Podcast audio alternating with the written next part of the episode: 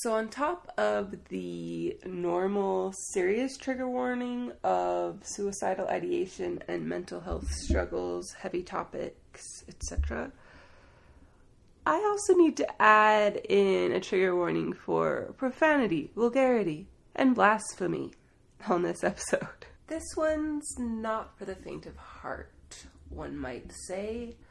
So, listen at your own peril. Enjoy. Wait, right now? Right. So we're recording. We're recording. okay. We're live.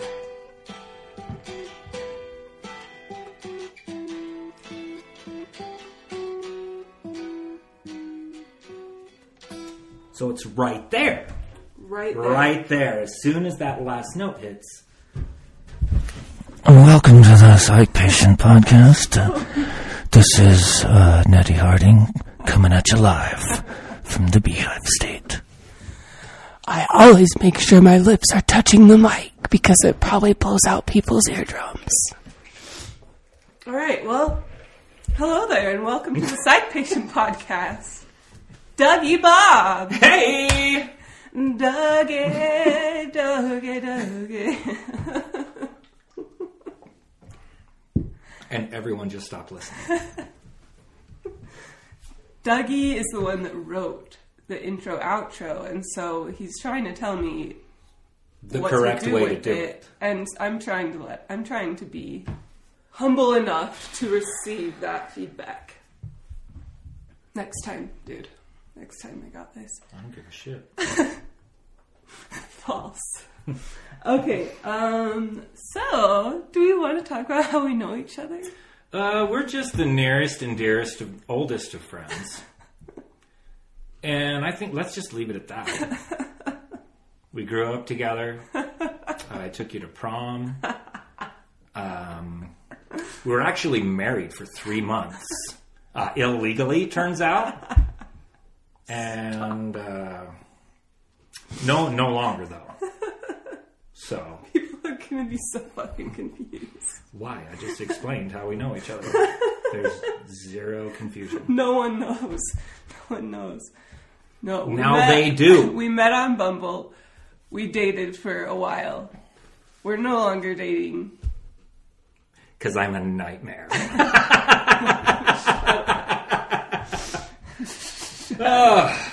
We're both slightly pining for each other at times, but it's fine. Dougie, should we do the feelings, Will? yes. Okay, so What is zero? zero being you feel so good, like the best you've ever felt. No, but that's not the way you've done it in the past. We should just continue doing Oh, it the you're way right. you've done You're it. right. Jesus fucking Christ! This is your podcast. I got confused again. Okay, wait. No. We're gonna edit all this out. Feelings. Zero to ten. Ten being the best you've ever felt. Yeah, Zero being the shittiest you've ever felt. yeah. It's Where are you at? rapidly dropping. I'm like a three. I'm so No. upset. Why? No, not really. I'm like a six. You're a six? Okay. Yeah. Okay. And what, what word do you want to use to describe your mood? Um, one word is all I get. I mean, yeah, you can add Okay. to it if you need to. One word. Oh boy. I don't always use just one word, so I think playful. playful. Yeah. Yeah, yeah. Uh, Not anymore. not yeah, yeah, playful. More like playful. That's it. Okay. One word. Bing. Playful. Your turn. I like it. Okay, zero to ten. Ten being the best. Just so we're clear. Again. I'm gonna go with six as well. Actually, six point one five because it's a competition. Yep. And my word is going to be. I'm feeling anxious. I. I had a bad week last week. I was sick. It's also Monday. It's Monday. I'm super nasally because I was sick last week. But I'm on an upswing, I feel like. I feel more Good. like myself today. Good. Yeah. Okay, next up, dude. Why don't you give us a little a little peek inside your life? Your brief history of mental illness, mental health all the things. Okay. Hi, I'm Dougie, and I'm an alcoholic. Hi, Uh, hey, thank you. Uh, brief history. I've been anxious for as long as I can remember. Uh, separation anxiety from a very young age. Um, I just very much loved my mother and hated being away from her and hated her being away from me.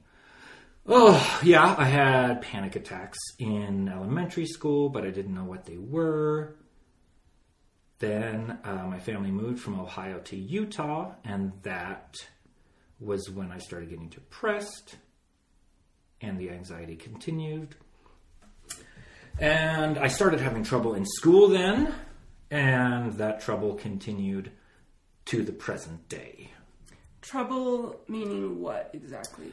I don't know. I'm not. Like focusing or yes. just I'm not not wanting to be sure what. Well, not wanting to be there was the the biggest issue, and maybe that, maybe not wanting to be there, kind of uh, kick-started like daydreaming and thinking about not being there when I was there. Maybe Mm-hmm. I don't know. I can relate. But yeah, so just yeah, I've just always been. It's been always very easy for me to just uh, like mentally take a step back, and I'm still listening. I'm still present, and I'm doing something else in my brain. Yeah, like you're. I get it actually because I do that a lot too. Yeah, I'm like singing a song. I'm, you know, having a pretend argument. You've got a whole other world yes. going on in your yeah, head. Yeah, mentally prepping for a future that will never happen. and uh, yeah, brief history. I had a so I was raised in the Mormon religion, and who boy, oh who boy. and I was a I was a pretty good kid, Mormon wise. I did, and then like when I became a later teenager, end of high school, I started being rebellious by Mormon standards, By Mormon standards. which yes. was really not. yeah. And then uh, eventually I found myself uh, back in the fold and doing all of the grown up Mormon things as far as, you know, all the secret stuff. All the I was telling secrets and hearing secrets and. Uh, I try to be respectful about that and not like uh, divulge anything that ought not be divulged. So, I'll just leave it at that. I was a, yeah, I was a, like the fact that sacrament meaning is just a big orgy. yeah, like Is that the stuff we're not supposed yeah, to like it's ass to mouth all day long. But tell um, my mom not to listen. Sorry, Janice. also, what's up? oh, so I was a I was a very devout Mormon. Uh, I would use the word hyper religious. I would use the word zealot. Even mm-hmm. I was very very into it, mm-hmm. and you know, like studying the history, reading all of the books, diving deep. And then at some point, uh, again, without going into too many details, I just I lost my faith, and that led to the uh, end of my marriage and the new chapter of my life, which is now me as Dougie. Dougie Bob. Yes, the Dougie I am right now. More than just a pair of jorts. Uh, just barely more. Four blown hooves and a broken heart. That's right. Yes. That's right. Do you feel like the divorce was directly related to religion? It was absolutely directly related. Interesting. Because it, yeah, just um, some problems came up in my marriage. And at one point, I just, I knew it was over, but I didn't want it to be over. Mm. And so I, like, as a couple, me and my now ex wife, we stepped away from being Mormons. And I, in my mind, I was like, okay, my marriage is over. I know this. I don't want it to be over, so I'm going to. It was like I felt like I was taking a hiatus. like a sabbatical from Mormonism with the intent of going back whenever the divorce finally happened Interesting. and like stepping away from Mormonism, that gave I gave myself permission to uh, start drinking, and then um, I just became very angry and resentful, at, mostly at myself, almost entirely at myself, for causing this terrible thing to happen. Even though logically you know it wasn't Yeah. on you. Yeah, because it. Yeah, I mean, obviously, it takes two to tango. Right. So But you were taking the responsibility on. Yeah, and I think that's a that's a big like that's a stoic Mormon mentality. You Totally. know, like the man is in charge, and so if I was like if I was the head of the household, if the household falls apart, then That's I'm the on one that fucked up. Yeah. Uh, we're gonna edit out that fuck. Oh yeah. There's no fucks allowed in this podcast. No fucks given. Um, So no fucks allowed and a lot of fucks given. So yeah, that yes, and so that eventually it was a pretty steady decline into uh, what became like blackout alcoholism. Yeah. My divorce was finalized in oh another burp maybe. Oh, kept that one in. Okay. Oh, thank goodness. So for my ex-wife and I, time in all eternity was 13 years and 16 days. Nice. 16 days after our 13th anniversary, our divorce was finalized. And as far as divorces go, it's been pretty good. Yeah. Like, You guys seem to do really well at do. being kind and co-parenting and all the things. yeah. I, the way I look at it is we took away all of the reasons we had to be resentful and angry with each other. And we just kept all the good things, you know, the inside jokes, the history, the love, the mutual respect. And obviously, we're both rooting for each other because, uh, I mean, Well, because you partially for selfish reasons because you know if, if my kids have a shitty mom then i'm gonna have to do more and i don't want to fucking do that Yeah. and same with her you know Yeah. she would lose her weekends off if i were to mm-hmm. you know lose my mind and become an absentee father or whatever you know Yeah. so yeah it's but it's so much more than that like we're definitely we're very much rooting for each other and helping each other Yeah. When well, and I- you're family in a way. Like you're still family. oh yeah without question we're yeah we're That's how I feel with Jesse. It's like, or, that's how I feel with my ex-husband. Is it's just Yeah, we're going to edit that out. I know I've never heard his name said ever on this podcast. Well, I don't know if he wants me to say his name. Well, it's too fucking late. It's already been said on the podcast. Has it? Yes. Oh shit! Sorry, sorry, Jesse. Ugh. Um, and so I feel like that, like that, we can transition right into my like heavy duty mental health issues. Yeah. Because post divorce, I really like it got really, really dark.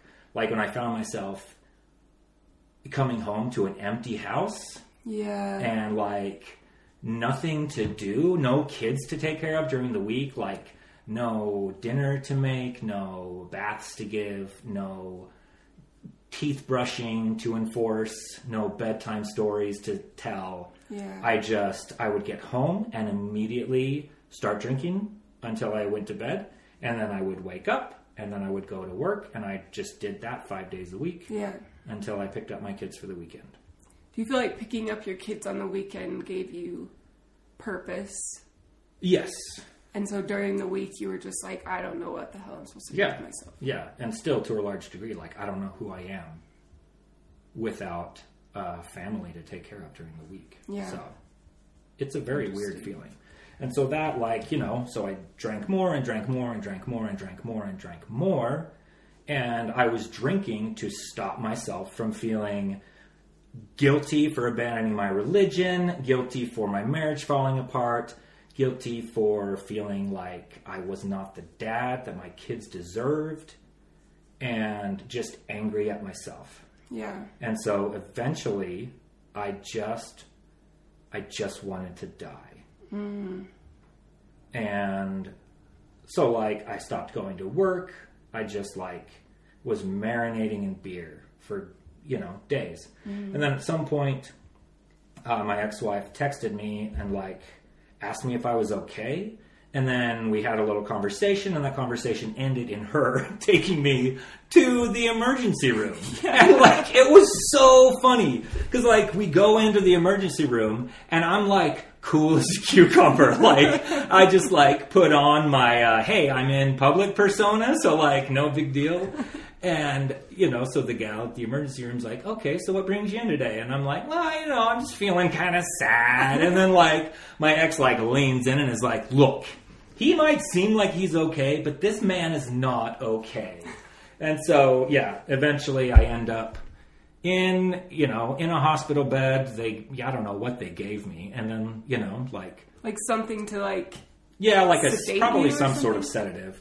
And then so like we're sitting in this room and there was like there was a glass door if I remember right. And so it was me and my ex-wife and then we're looking out and like of course there's like a CNA or whatever like watching me all the mm-hmm. time and so you know like we're making up stories about these people and eventually I just I don't remember what happened. I have like a vague memory of uh, them putting me in an ambulance because they didn't have enough beds At where I went. hospital. And so I they put me in an ambulance and shipped me over to another one. And like the first two days in the psych ward there, I don't really remember. Just a blur. Do you think it was because they had you on something strong, or do you think it was just that it was traumatic? I think the answer is yes. yes, to both. Yes. Yeah, I think that's it. Like I was Yeah, I mean it's like it's like prison. It's It is. insane. It's weird. There's like this weird like foam door to the bathroom and you know like zero sharp corners anywhere. Did your door um, to the bathroom was the was it slanted and like, or was it a full door? Well, no, it was like uh, I don't know how to describe it. It was almost like a gate, but it was like this. Yeah. It was like this foam, and it velcroed shut. Wow. Yeah. That's different than mine. Mine was like slanted, like a gate. Yeah, but mine was wood. Hmm. Interesting. It velcroed shut. Yeah, it was so weird. And you know, hospital food Yeah. and just well, and like, they check I- on you like regularly. Yeah. And I like I didn't since it wasn't a I went in there with zero preparation. So I went in with the clothes on my back and that mm. was it. And they took my phone and everything. And so I'm like Were you I'm wearing scrubs? No, I, they like had donated clothes that I don't know Oh, how who they got them from. It's probably like some junkie came in and died at the hospital, and they were like, you know what? Let's put these uh, let's put these baggy shorts on some crazies. Let's do that. Let's make sure we don't wash them first. Yeah. Yes. So like I'm wandering around this, you know, hospital wing in someone else's clothes with like nothing. That had to be weird to be in It- somebody else's clothes. Yeah, it was jarring to say the least. I at least had my own clothes. Yeah. Except for for the first day. First two days, I was only allowed to wear the scrubs, and they took away my bra, and so I Oh just hell felt yeah! oh, that's halfway there, dude. I felt so exposed all oh, the time. Man, I wish you had been. Well, you weren't there to appreciate it, so well, somebody would have been. anyway. But sorry, yeah, so- about me. It was, it was so weird. And but the good thing was like that got me uh, talking to a psychiatrist, talking to a therapist, and you know it got me on uh, some good medications. Had you been on medications previously? Yes, I was on. I think it was Wellbutrin for like a year or two, leading up to that. But then, um, oh yeah, I forgot to mention this. Like ten days before I went to the psych ward, my doctor changed my medication. so I think it might be Related. it might be related. I mean, I'm not going to say the medication for probably legal reasons, but Yeah. it was Trintellix. but yeah, the doctor was like, "Oh, so we're going to try this Sponsored one by- because he's like, you know, like you're super depressed, you're super anxious, you have both of those things, so we're going to give you this. And, you know, I don't think he had bad intentions, but like he totally fucked up. Well, Well, sometimes and no, maybe not. It's just my brain chemistry was weird. I think though sometimes, because I know whenever I've changed medications, it takes me for a ride and it's not good. And a lot of times I'm like, I probably shouldn't be doing this just by myself. Like I should probably have somebody like checking on me every day. And so probably the same kind of thing. Like depending on how bad off you are Yeah. already, Yeah. it's like maybe like he probably should have had you go somewhere to taper off and get on the new one Yeah. I was probably already on my way to the hospital at that to, point. to I just badness. didn't know it. Yeah. But yeah, so that being in the hospital got me talking to a psychiatrist, talking to a therapist, and like, you know, they had like recreational therapy, and I'm putting that in big quotes. And it was, but you know, most of the time it was just nothing. There was one TV in the lunchroom, Really? and everybody wanted to watch sports, and I don't know not- about sports. You're not a big sports guy. I'm not. I don't know about sports ball.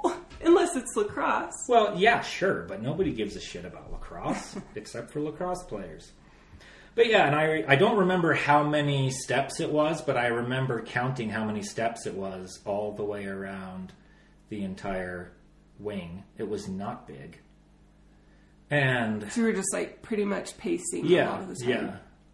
And there were there were some really cool people in there. There were a few that yeah, like we connected, but it's also like we're all there going through some shit. Yeah. So you can't really you can only connect so much. It's true.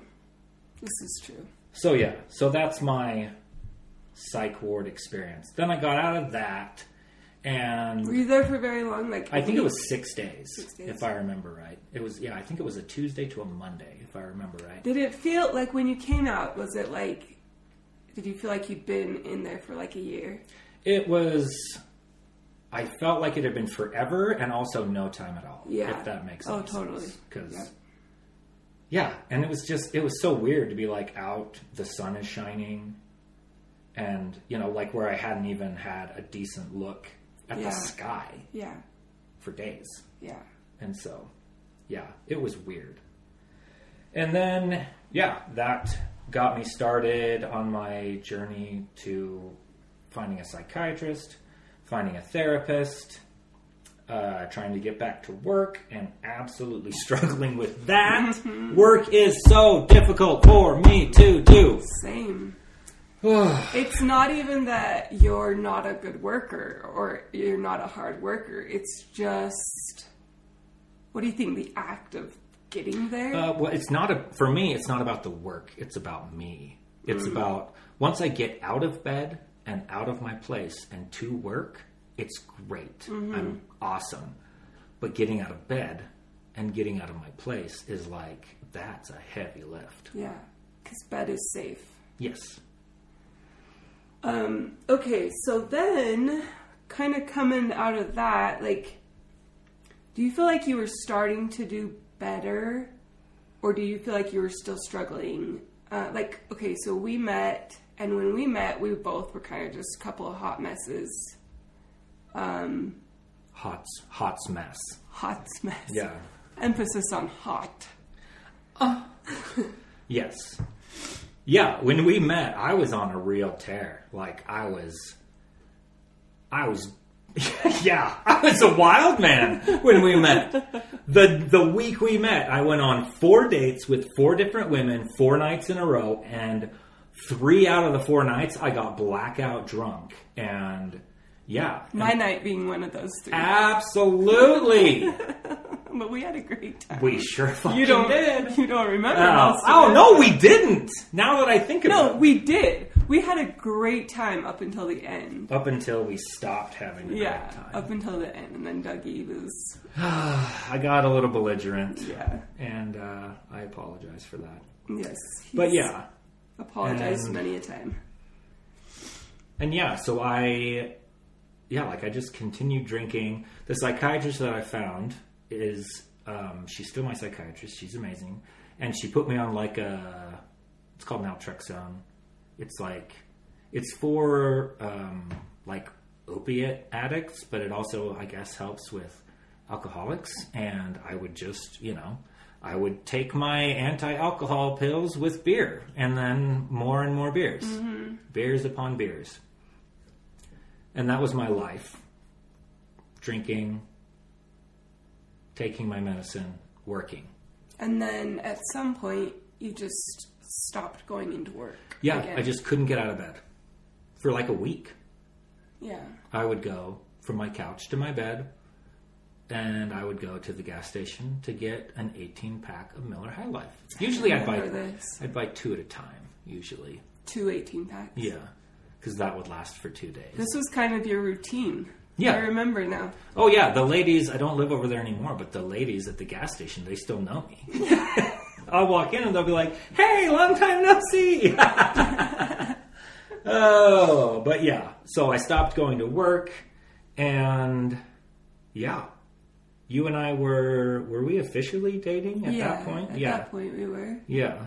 And so yeah, we were just you We know. were ju- and well, and I had quit my job too. Because Yeah. I, like we said, I We're was like, hey, I'm drowning. Me too. Let's drown together. guys. This is so fun. Let's trauma bond. Let's just absolutely destroy each other. well, I don't feel. And we did. no, I don't feel like that's true. Well, okay, I'm In some ways. in some ways, but we, I feel like we had a pretty good relationship. Yeah. Um, yeah. I mean, clearly. that. Clearly. Um, So, so at- then you so, yeah. start your. At, at a certain point, it was like you literally couldn't keep doing what you were doing. It was not Yeah. sustainable, so you had to find help.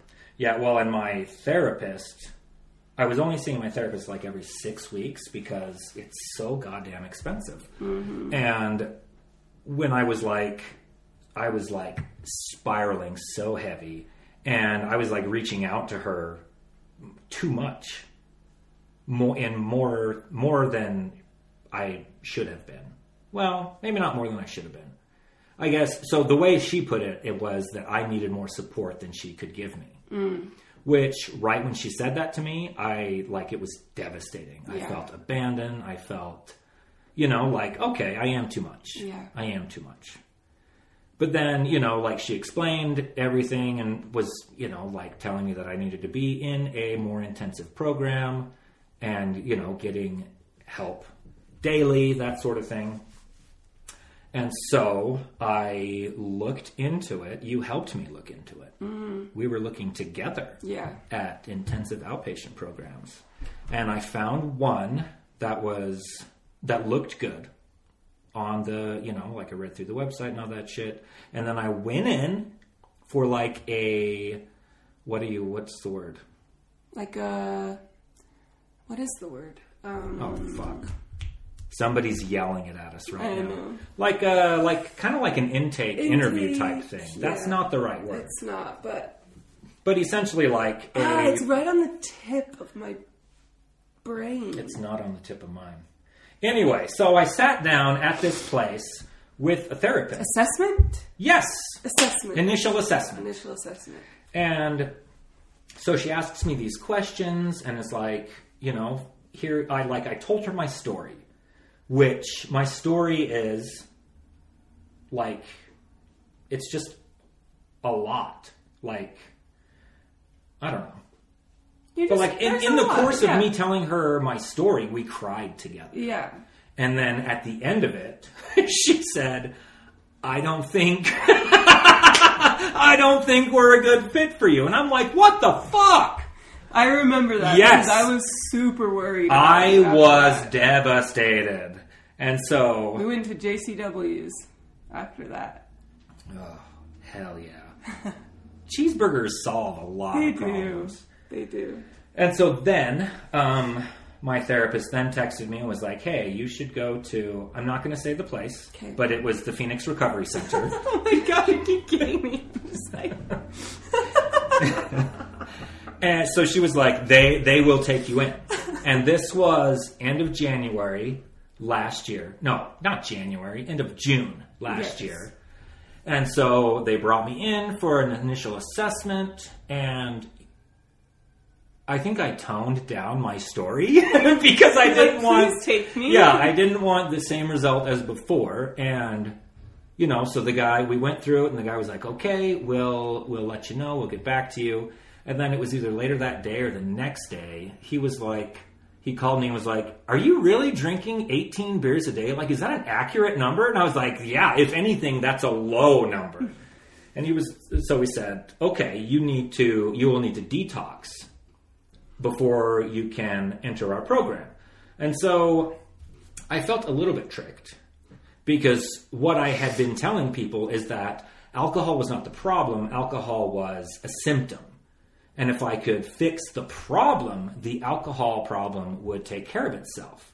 And I would stop needing to drink to escape my feelings. Because you felt more like you were not physically addicted, but emotionally addicted. Kind Yeah, of, right? yeah. Well, I tell I tell everybody I'm not an alcoholic. I just prefer to be drunk. Yeah. and, and then I always get, well, that sounds like the type of thing an alcoholic would say. And I'm like, yeah, fuck you. Except the funny thing is, It's true. you detoxed and you were fine. Yeah. Which, if you were physically dependent, you would not Yeah. have been fine.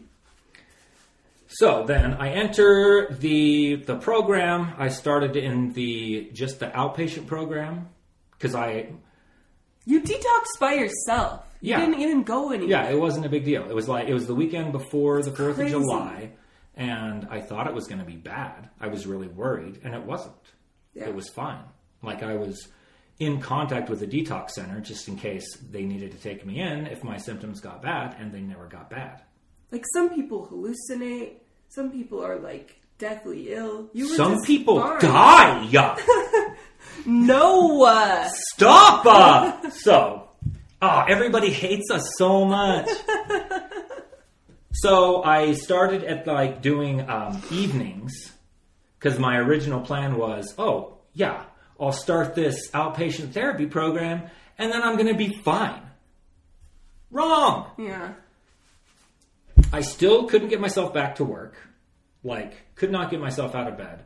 And the night, yeah, the like the group that I was in was just like low energy, low participation.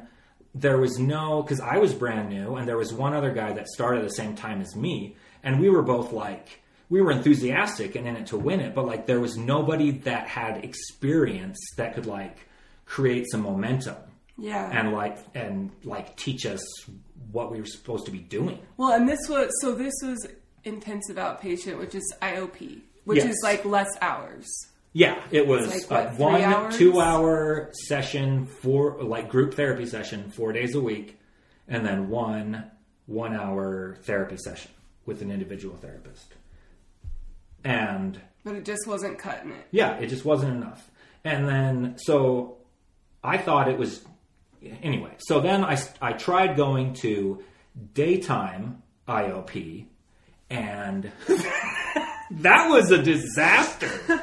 The route like it was a complete opposite like there was so much energy, there were so many big personalities, there were it, like it was just it was wild. And then I opened up a little bit one day, because it was DBT, dialectical behavioral therapy, and that is holding two seemingly contradictory truths and knowing that they can both be true. And so I remember the sentence I said was, I got kicked out of the Mormon church and I'm not a bad person. Or maybe it was, and I'm a good person. I just, you know, I said that. Mm-hmm. And that, it was like I dropped a grenade in the middle of the room. It just, it triggered all of the active Mormon people and also all of the anti Mormon Yeah. people. And so it turned into, like, it was insane like just not the reaction I was hoping for. Not it was just so bad, and so I left that that group thinking I was not going to go back. At least not going to go back to the daytime group. I was thinking just going back to the nights. But then the next day, my therapist was out of town, And so I had called in and been like, "Hey, I need to talk to somebody, so I don't because I don't want to go back to the daytime group." And then nobody called, nobody called, nobody called. And so I was like, "Fine, fuck, I'll go I'll go to this one group this last time and then I'm done."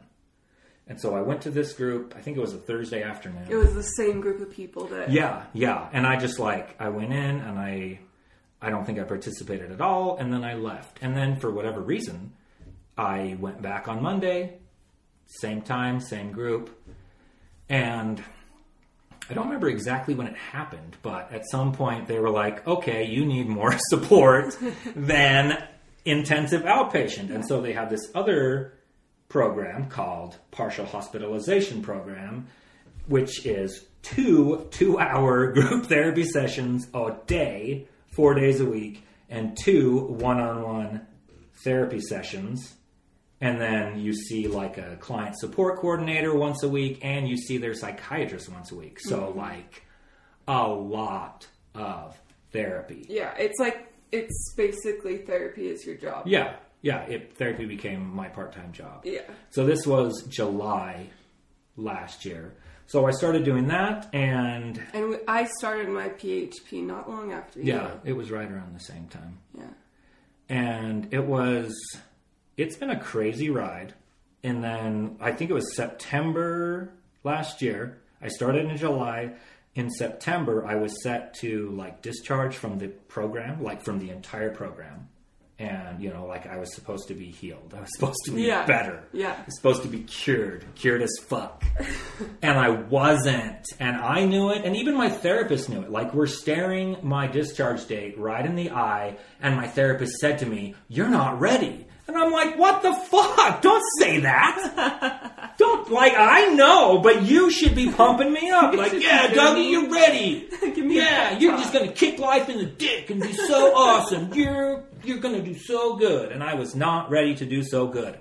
And so that sent me into a crazy spiral. And I don't know if I've ever been closer to killing myself than I was right. There was like a week of time where I was just a complete wreck. Hmm. And because of that, my therapist and, you know, everybody in the program, a bunch of people came together and they talked to my insurance and they were like, look, this guy's a fucking mess. And so I went back to the partial hospitalization. I was pretty close to going to their residential program because I was such a mess. And it is now March of mm-hmm. the next year. Mm-hmm. So I've been in there for quite some time. And it's April, actually. It's not even Oh March. yeah, it's it's just barely Time keeps flowing like a river. It sure does. So, but now I'm getting Are- close to so you're back in IOP now, right? Yeah. Daytime IOP. Yes. So that's just a couple hours a day. Yeah. Just, but I yeah. mean, but I spent like it, the entire winter, more than the entire winter, doing like 20 some hours of therapy a week. I didn't work. I didn't, I was fully committed to my healing. Mm-hmm. And I threw myself into the program. I like, I gave myself up to my therapist and to the process. And it has very much paid off. Mm-hmm.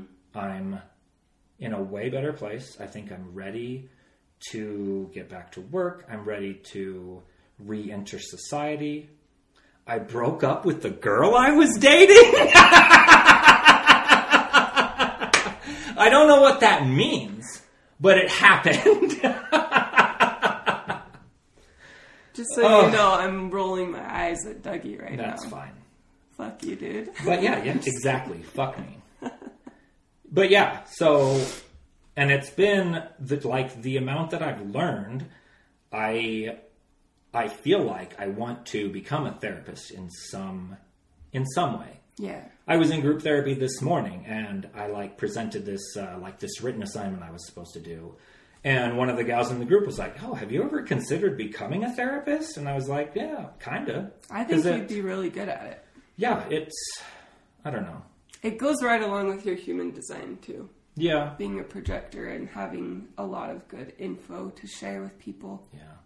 Shining a light on people. Yeah. But yeah, so that is my mental health journey, birth to present. So, what do you feel like as far as the drinking goes? Because you still drink, Yes. but do you feel like? Well, I feel like just I can say from the outside looking in, you're you're far less dependent on it. Yeah. So the way the way I've looked at it is before I was using it to stop something. I was using it to suppress my emotions. Mm-hmm. Like so I think of that in a negative way. Like I was trying to take something away Yeah. by drinking. Whereas now it's not it's not entirely what I'm doing, but now like I I want to drink in order to like loosen myself up, in order Yeah. to enhance having a good time. Right. So I want to use it in a you know in a, a positive way. Yeah. And but I still you know I am super socially anxious. I'm yeah just my social anxiety is just through the roof all the time. And so I'll have a couple of beers and get loosened up, and then sometimes the loosened up version of me just wants to keep drinking. so it's still So it's still something you're yes, working on. yeah. I'm doing a lot of. Uh, You're trying to find your balance. Yeah, yeah. There's a there's a line somewhere there, and I just want to fucking ride it. Just want to ride that line. Uh, yeah. So I think it's important to talk about the fact that, like, even though you're ready to go back to life as you as to traditional life, let's Yeah. say, um, it doesn't mean that you're not still gonna have hard times, that you're not still gonna have work to do, Oh yeah, all the things, you know, because it's like you do feel like when you when you exit the program, feels like oh now I should be all better. yeah. Which is just not- absolutely not. the case. Yeah, it's just not possible. I feel like life is just it's what a continuum of Yeah. just continuous healing. Like you're never gonna be fully healed. Yeah, yeah. Like you're trying to heal from something you will never heal completely. Like I'm always going to have depression. I feel like at some point it's gonna it's gonna become more manageable than it is. Like there's still like even though like I feel like I have my day to day kind of kind of taken care of. Like as far as like I'm not gonna one thing isn't going to trigger me and then I'm going to instantly be in a spiral and like need to go to the hospital. But I still like suicide is like trigger warning suicide. Suicide is like it's always in the back of my head. Yeah. Like even when everything's fine, I'm just like, "Hey, we should just end it cuz li- this is dumb. The world we live in is fucking stupid." And there's some part of me that is always like, why why do we continue doing this? Like we don't we don't want to participate in this. I totally understand that. And so yeah, so but I think what's the fucking point? Okay, well the point is dialectical behavioral therapy. The point is life can be and is worth living even with pain and sorrow and suffering. Because we can't like maybe me as myself, I can't like change the entire world, but I can through my healing, I can help my children to not have to go through everything I've gone through. They're still going to go through shit, mm-hmm. but it will be I feel like I can better prepare them to go through shit because of what I've learned. And then I can also like I can help people around me who will then in turn help people around them. Yeah. And so like we can in some way change the world. By changing our world and like Yeah. who we have in our world. Yeah, because if you change the people around you, like that's essentially your world. Yeah. I agree. So- totally. I don't. And I think too, both of us are kind of at this like we're committed to staying despite still having like suicidal ideation, Yes. whatever. Yes. Um, and I would like to hope as well that like as time goes on, those suicidal thoughts will become less and less as we become like more we're we're just now learning how to be our most authentic selves. Yeah. Like And I don't think I ever really knew who I was before because Yeah. I was just I was following the rules that I was Mm-hmm. raised to believe were right. Yeah, and now you're you're figuring out your own values, your own rules, and I think the more we become comfortable with with our authentic selves and whatnot, that that the suicidal ideation will lessen, Yeah. or at least the way we deal with it will lessen. Yeah. At least because who knows? Like I know there are people who just always have suicidal ideation, Yeah. so the way that we approach it or respond to it will get better. Well, and like the good times, the good times, maybe more good times will happen Mm-hmm. closer together rather than the super long lows with occasional spurts of happiness Yeah. that it seems like it kind of is now, Mm-hmm. where, you know, we'll learn how to put ourselves in more situations that will make us just feel better on a regular basis. That's my goal, anyway. Yeah, I think so too. And I think that's part of DBT, right? Is like there's DBT is super helpful and one of them is BPE, build positive experiences. One of the Um, one of the aspects, I guess, of DBT. Yeah. BPE, build positive experiences. I think that's a huge one because you have to have things to look forward to. And you have to be you have to be initiating and like planning things and Yeah. let me. Somewhere in my notes, I have I have something that's very relevant to that. But yeah, it's essentially creating good memories so that and making plans to create more memories so that one you have something to look forward to and two you have something to look back on so it's like there's evidence that life is not shitty Yeah. and that i'm not a terrible person because these good things have happened to me Okay, I have to go blow my nose really quick. gross Be right back. okay Oh my gosh, seriously, gross. Okay. Oh, dude. So now it's just me. Yeah. So here's one of the things that I wrote down for one of my groups. There are there are we have beliefs, we have behaviors, and we have situations. And so like this situation happens, and then this triggers a belief that we have about ourselves, where it's like I reach out to somebody for help. Like I text somebody, and I say, "Look, I'm having a really hard time." and then I get no response. Nothing. Radio silence. So, one of the beliefs that I have is like, I don't matter, and like, I'm on my own, and I can't rely on anybody else. And so, me reaching out and getting a non response reinforces that belief, which then causes the behavior of for me to isolate, for me to stop reaching out to people, and then for me to like think um, if they're not going to help me, I'm not going to help them, and then it just turns into this these three things: situations, beliefs, and behaviors. They're all interconnected because if you change your behavior, you can change your belief, and because you changed your behavior, you'll put yourself in better situations that can then change your beliefs, which can then trigger behaviors, situations, and beliefs.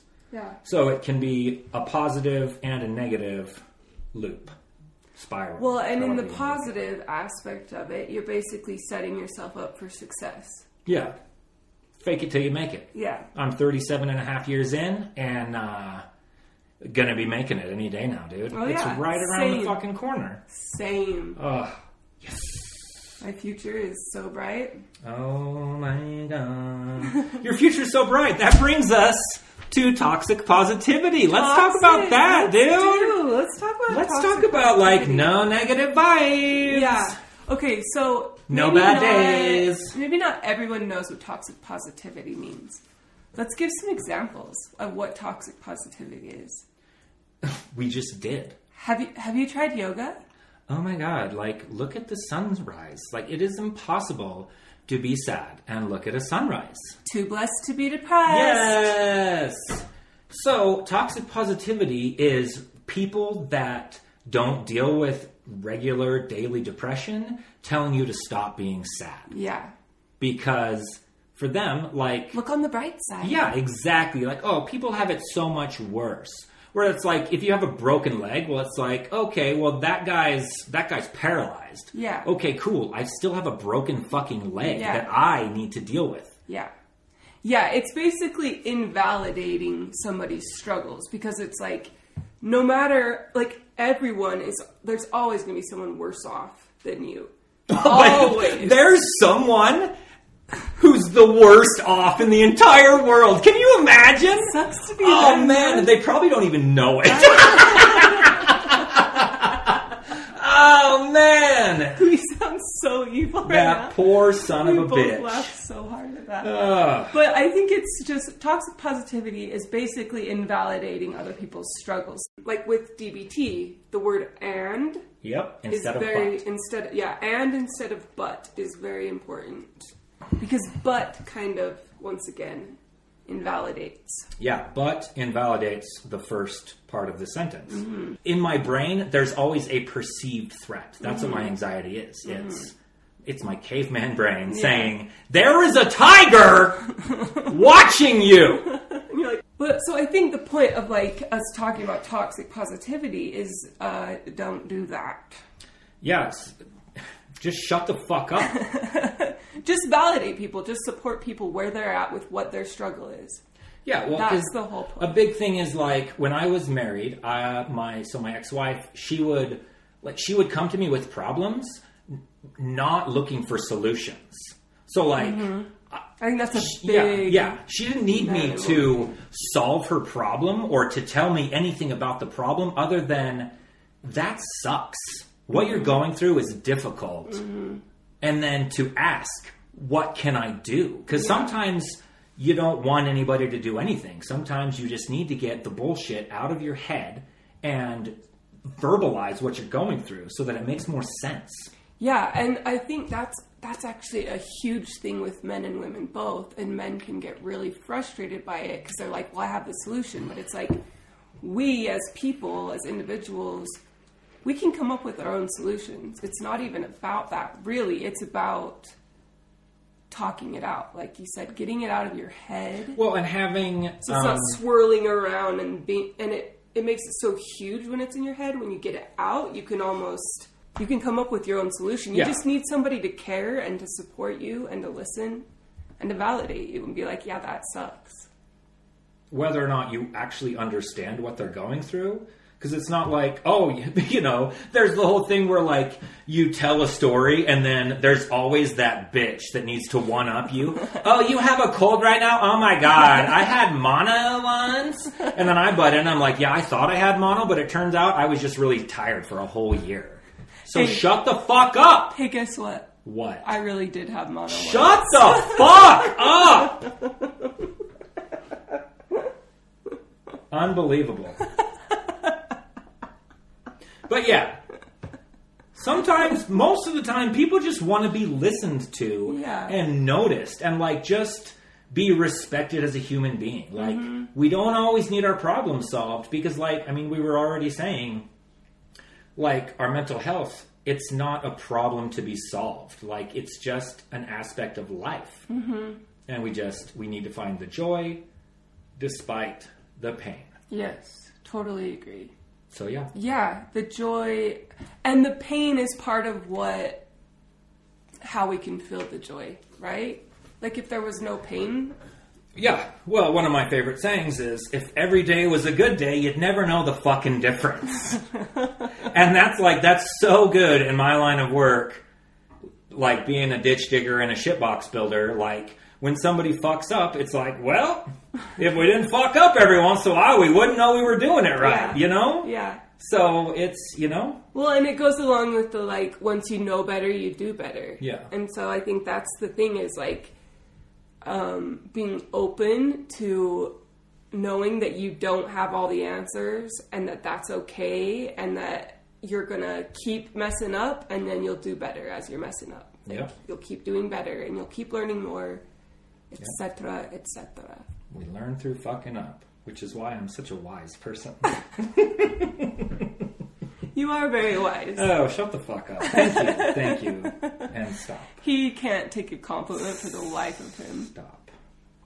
Stop. Stop! uh, Dougie. Take the take the compliment. Shut the fuck up. Okay, so do you feel like there's any other DBT skills that you would like to point out, Um. or just coping skills in general? Well, I mean, like the four pillars of DBT are mindfulness, distress tolerance, emotional regulation, and interpersonal effectiveness. And those are kind of like stepping stones, like one builds on the other. Like when you learn, when you can learn to be mindful, then you can actually like be aware of what's happening. Like when you get triggered, you can see like, oh, okay, like this is happening. And then distress tolerance, that's like crisis management. Mm-hmm. And then when you can kind of get your crisis management locked down like and to me that's that's the day-to-day stuff. That's like can i get out of bed? Can i brush my teeth? Can i take care of myself? Mm-hmm. Can i get myself to work? Can i do a good job? Then you get to emotional regulation and interpersonal effectiveness. And that's like figuring out who you are finding out what you want mapping out your future that sort of thing and so Yeah. it's you know like you have to you can't have a successful career if you can't get out of bed Yeah, and you can't get out of bed if you're fucking dead yeah, so you got to keep yourself alive you've got to figure out what you want to do and then you do it mm-hmm. and which sounds like- a lot easier. Than yeah it is. yes Which I mean, i'm going right back to bed after this i'm fucking exhausted. I know, right? Being vulnerable is so exhausting. Okay, so do you feel like you covered pretty much everything that you would like to cover? Are there other things you'd like to talk about? no i feel like your- i've said everything i want to say i feel like if anything i've said too much So, is there a specific coping skill that you use in times of distress or even just to get yourself through a really hard day besides drinking? besides drinking? Well, Let's talk about music. I think that's a good yeah well i'm i've also like meditation has kind of become my jam. Uh, I found myself hugely triggered the like i don't know maybe a week and a half ago and i was like i was so keyed up. Like i was ready to like fight a bear like i could see the tiger Yeah. that my caveman brain is always telling me that's there and so but then i because of the skills that I've learned, like I kind of stepped back and was like, okay, like what is happening? Why is why is this happening? And so I got on the Insight Timer. Uh, please sponsor this podcast, Insight, Timer. Insight Timer, big fans. Huge fans. We're practically windmills. So I got on there and um, I found a a meditation. It was a from Dr. Richard Schwartz. He does parts work. And so yeah, so I took a minute. I I breathed. I went in like I did some internal work and talking to myself in my brain and I figured out like just in the course of like a 10 minute meditation, I just I calmed myself down. I talked myself out of it. And I feel like that's the mindfulness I think is the biggest skill to be mm-hmm. able to pause because there's there's a there's a there's a time frame in between stimulus and reaction and that is where all of the work happens. Yeah, and it's like getting it's learning how to get that time frame and like be effective in it. Like does that make Yeah, sense? Yeah, like to increase the amount of time Yes. between stimulus and reaction. Yeah. And that's that's what mindfulness I think is. Mm-hmm. It's like what what does my body want to do right now? What does my brain want to do right now? And is that an appropriate response to what's happened? Yeah, totally. I also think because Dougie's a songwriter, and I think that's a huge part of how you process things and how you kind of work through your emotions, don't you think? Yeah, because it's not always it's not always what specifically I'm trying to work through. It's just like I guess it's kind of just the physical act of like strumming a guitar with one hand and doing the chords with the other, and then using your brain to sing, your brain and your mouth, I guess. I guess you need your mouth to sing, right? Apparently. Yeah. Mm-hmm. Anyway, mm-hmm. but yeah, so that's that's probably activating a lot of different parts of my brain to. what the fuck are you laughing I just was trying to sing without my mouth open, and you didn't even notice. I absolutely noticed. I was ignoring you because it was fucking rude what you were doing. Was it really? No, I don't give a shit. But yeah, that is another. Yeah, that's more like a. That's like a next level coping mechanism. Like, because that's you can't sit down and play guitar if you're in crisis. Yeah. But the times when I'm calm, because that's another big thing with um, mental health management skills is you need to practice them when you're not in crisis. Yeah. So then it becomes more of a habit. And so then when you are in crisis, it's like, oh, I need to go take a cold shower. Yeah. I won't even take my clothes off because I know it needs to happen right now. Yeah, you got to do it. Yeah. Then one other thing I wanted to talk about before we get into like song, book, quote stuff is we were talking about the other day how there was like a meme thing that you sent me that was like, oh, I'm feeling anxious and like I all this stuff, and then oh, I just need a drink of water, which is true, and it takes us back to like, have you tried yoga? And it's it's that it's not that those things don't work.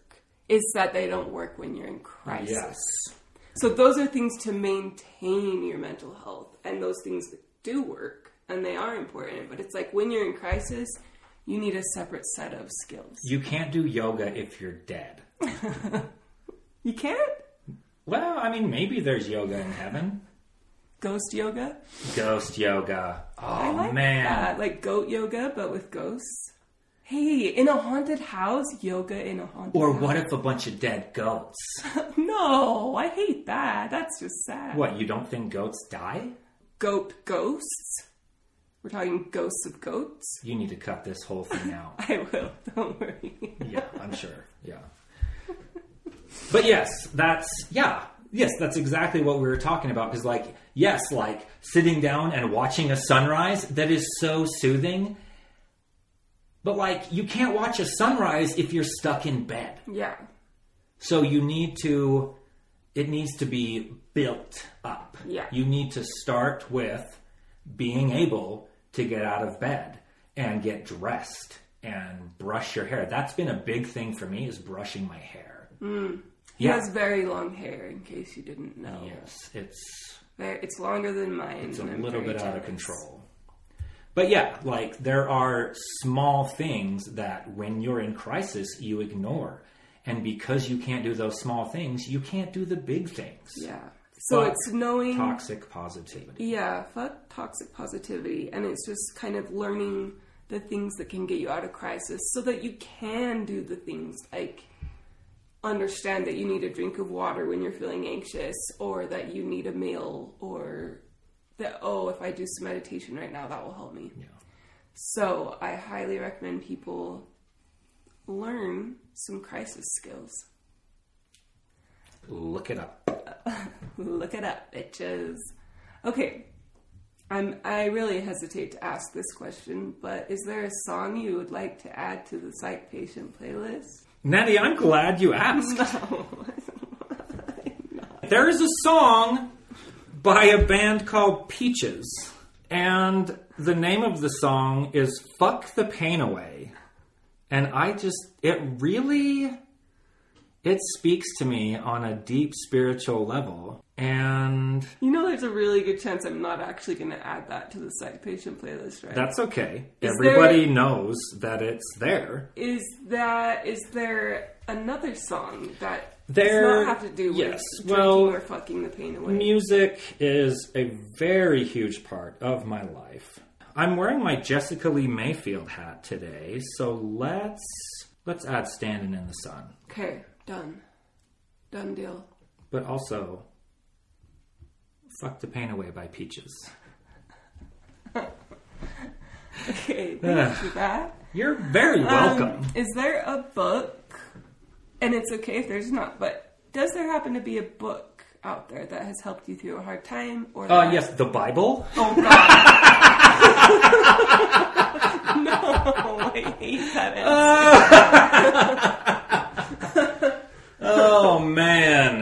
Woo! Should have seen that one coming Yes. a mile away. Yeah, you should have. um, I really like. I mean, therapy wise, the book "No Bad Parts," Pa- "No Bad Parts" by Dr. Richard Schwartz, PhD. Okay.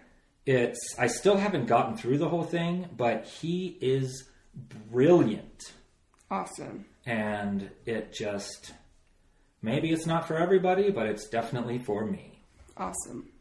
Do you happen to have any quotes that you want to share? Yes, Let's hear it, dude. I have a quote from me. Uh, even better. I love that shit. So this came up.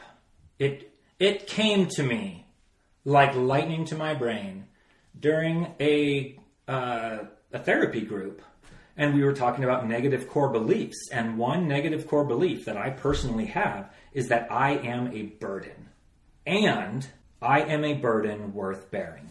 Everyone's a burden in their own way. Yeah. So it's like I In am a burden way- worth bearing. Well, and that's like that's the essence of human connection is like we rely on each other because we have to. Yeah. And there are people who I I love that that they rely on me. I love that they can count on me. And so in a lot of ways they are a burden. And it's an honor for me to help them. Yeah. And it's also difficult to be helped. Yeah. Especially growing up in Mormon culture where it's like You help. You're yeah, the helper. If you're not being of service, then you are no good. You're Mm-hmm. what? What good are you? yeah. That's what we've internalized. Anyways. Yes. Um, okay, and then I have a quote that I feel like goes good with kind of what we've been talking about this whole episode. Now it makes you want to find like a silly quote. yeah. Shut up. Okay, fuck you. All right, this is from Corey Allen. Uh, just The late great Sir Corey of Allen. I don't know if he's late or great, but I just know that I like this quote. Okay. it, he says, it's not about trying to avoid the tough moments in life. It's about being present, clear minded, and emotionally mature enough to feel confident that you can deal with them when they appear. What do you think of that quote? That's pretty good, right? That's kind of like the goal, isn't it? It's Yeah. like we don't expect like thing life can't be easy. Life is hard. Yeah. So the goal is to learn how to deal with the hard moments without it completely destroying you. Yeah. And that's kind of, I think, what both of us are working toward. And also, like, one of the things I pride myself on is laughing through mm-hmm. difficult situations. Like, not so much my own personal, like, internal situations, but, like, you know, like when the battery died in my truck. You know, I'm just laughing my head off mm-hmm. because, like, what a ridiculous situation. Yeah. There's nothing I can do. Mm-hmm. My battery shit the bed, so now I have to deal with it. So I might as well just enjoy dealing with it rather than making myself miserable, which I already am. Yeah. You know? Yeah. I think So- humor humor and laughter is a huge, huge thing for getting through hard times. Yes. So everybody out there, please check up on your funny friends. Seriously. They're having a hard time. oh, Everybody's mental health matters. Not to me. I feel like we're getting in a. I feel like it's been nice to have another dude on the podcast. Yes, I. One of the things that I pride myself on is that um, through me being open with uh, going to therapy, with having a difficult time, like anxiety wise, depression wise, like it, I have helped other dudes like at work open up and like, oh hey, I've been thinking about getting a therapist, and I'm just like, yes, and like Yeah. I have helped walk people through the Psychology Today mm-hmm. website and look for therapists, and it's so it's great because. Yeah, especially in my line of work, you know, blue collar, filthy, ditch digging sons of bitches. They're they're having a hard time, Yeah. same as everybody else, and you can't always just buckle down and muscle through. Yeah. You gotta. Sometimes we need help. Yep. And So- I think, yeah, you are an open book, and I think that's very admirable. Um, okay, so I think here's where we say, Shut the fuck up. Don't. Don't. No, that's not what I was gonna say. Usually she says a very triggering Mormon phrase that makes me puke and cry and shit and piss. That's not no because Yes, I puke and cry and piss and shit. no. Can you imagine if some, Yes, I can because I do it. Sorry, I will stop cutting you off. I was gonna say I would love to go to a Mormon church where someone's bearing their testimony and have them say at the end, in the name of psych patients everywhere, Amen. I would love to go to a Mormon church and uh, just boo somebody for saying the word Jesus Christ or whatever, you know? Okay, no. Today's ending. What did we decide today's ending was going to be? What? I'm trying to Okay, for everybody that can't see what's going on, Nettie is pantomiming something. Jazz hands, a puppy, a sad puppy, a palm. Oh! okay, I'm going to count us down and we'll say it. Okay? Okay? On. Get your paw out of the water! Jesus Christ! I'm sorry. I totally forgot. Why didn't you just tell me what it was? Okay, and right here is where you start the outro. okay. And-